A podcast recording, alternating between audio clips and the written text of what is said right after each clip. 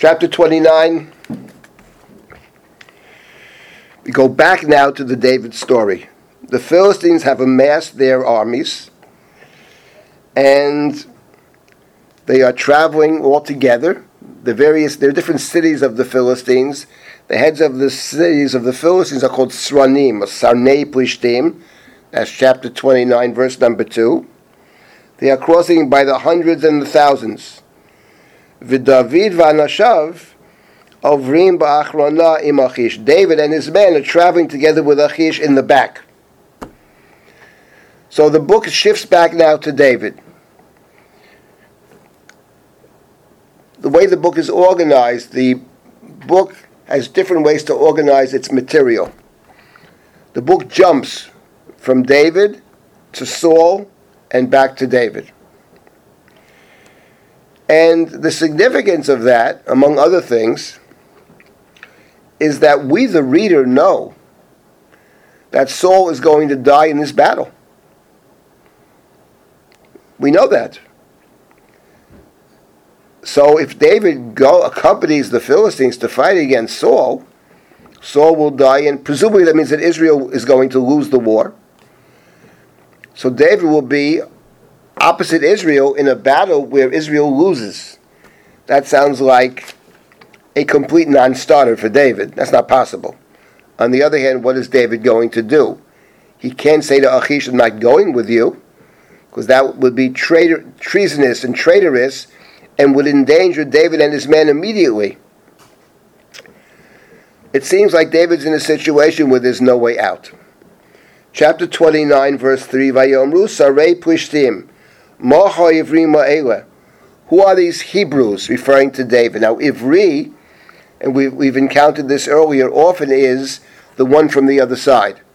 So it's a way of, it's pejorative, is who are these others with us? The question, the rhetorical question, is a criticism. Why are these people with us? Vayomer Achish el Sarei Plishtim, Achish responds, Hello, that David, Evid Shaul Melchis, this is David, the servant of Saul. Asher haya iti zeyomim o shanim. He's been with me for, for years. V'lo matzati naflo. From the day he defected, naflo literally fell, until today. So it's a way of acknowledging, yes, it is David. He calls him Saul's servant.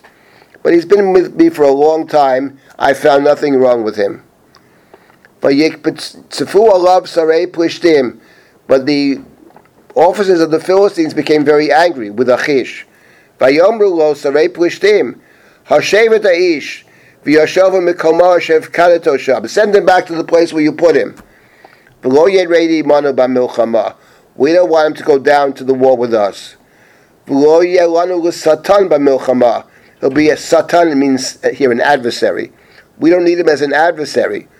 How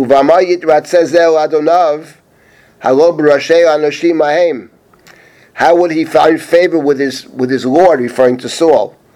Is it not with the heads of those people, referring to themselves? We don't trust him, is what they're saying. He's going to go to war, but are you sure what side he's on? We suspect he's on Saul's side, which of course is exactly the question that the reader has: whose side is he on? Hikash Shaul Balafav Vidavid Berivivotav. Is this not David? About whom it was said, Saul has slain his thousands and David his ten thousands. Once again, you see that Saul has slain his thousands and David his ten thousands is not understood by the Philistines to mean that Saul and David are in competition. It means that David did very good work for Saul. In short, the Philistines say to Achish, who has been the beneficiary of David's largesse, the beneficiary of the spoils that David brings back from the battles that David wages against the enemies of Israel. So they say, We don't need this guy here because we don't trust him. Because you say he was once the s- servant of Saul, and we say, and maybe someday he'll once again be the servant of Saul. He did very good work for Saul in the past. We don't want him. So at this point, Achish in verse number 6 calls to David. Vayikra Achish al David, Hashem, Ki Asharata, I swear by God, he uses the name of the God of Israel. I swear by Hashem, he says, that you are Yashar, you are upright, honest. V'tov iti b'machaneh. And it will be very good, as far as I'm concerned, that you come in and out with me and with the camp means war. I have no problem with you fighting with me.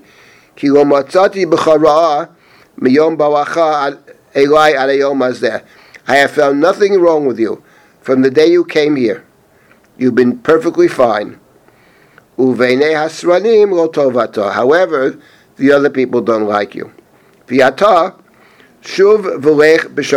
Therefore, leave in peace. And do not do evil in the eyes of the Philistine lords. So he makes it very clear. I trust you. David has succeeded in winning the favor of Achish, the support. Achish believes David fully. The other people don't trust you. So Achish says, I can't put myself in a situation where I'm at, I am at odds with all the other Philistine leaders. So therefore, you better go back, go in peace, don't do evil in the eyes of the others. This is, one might say, from David's perspective, we read this, we say, what a godsend. What a wonderful solution to David's problem. He was stuck either way. He can't fight against Saul in Israel, but he can't not fight. So this is perfect. The invitation has been rescinded, not because Achish doesn't trust him, but the others don't trust him. And now we have verse number 8, a, a remarkable verse. Vayomer David el Achish, Kimel asiti, uma matzata bi'avdecha, miyom asher hayiti lefanecha ad hayom hazeh. Ki lo avo v'nilchamti bi'oivei adoni hamelech. Wonderful verse. David says to Achish, what have I done? What have you found in your servant from the time I was here? That I shouldn't be allowed to go and fight against the enemies of my Lord the King. Why does David say this? Why doesn't David simply say, I understand, I'm leaving tomorrow morning? So one, uh, one way to understand it is that David is probing, actually. David is concerned. Is it that you don't trust me? They don't trust me? David wants to probe to the degree that he takes a chance over here. What a risk. And he says, What do you mean I can't go with you? What do you mean? Why can't I go to the war? But even here, there's an ambiguity. He says, Why can't I go to the war and I will fight Bioivei Adoni Hamelech with the enemies of my Lord the King? But who is my Lord the King? That's a very good question. Is my Lord the King Achish? Or is my Lord the king Saul? Earlier, when David talks to Saul, he calls Saul Adoni HaMelech, my Lord the king. Actually refers to Saul as Adoni HaMelech in the confrontations with Saul. We are left here with a ambiguity. In this case, I think a purposeful ambiguity.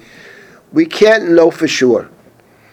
We suspect very strongly that David would not fight against Israel, that maybe the other Philistine lords were correct but you can't be certain. And that's part of the David character in this book. You can't be for certain. What is for certain, I think, is that David dwelling amongst the Philistines in general is extremely problematic, and we will come to this issue later on in the book of Shmuel. In any event, we have it minimally here a probing question. Why can't I go?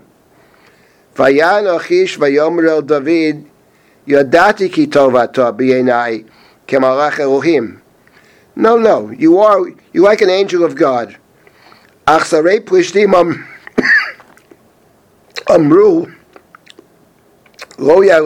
B'milchama. It's not about me. it's about the others. Verse number 10. V'yato hashkem baboker. V'yavdei adonecho asher bo itach. Vishkamtem baboker. Volechu. Then Achish says, and therefore, get up in the morning, early in the morning, when the sun rises, maybe before sunrise, when there's light, and leave. So you can't tell, actually, Is Achish saying, it's nothing to do with me? Or is there a sense in verse number 10, get up early and leave, that maybe there's something to what the others have said?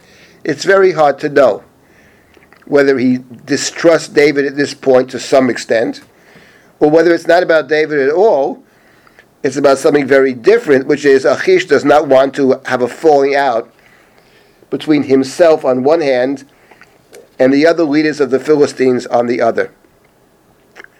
In any event, David miraculously is given an opportunity to leave. He doesn't have to fight against Saul in a war that we, the reader, know, because chapter 28 has become in between 29 and 27.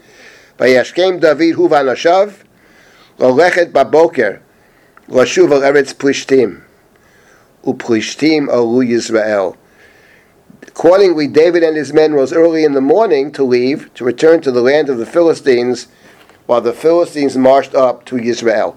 So David has a free pass. David is now going to go back home, but what awaits David when he comes back to his city of Ziklag is something very unfortunate, and that's the next chapter, chapter 30.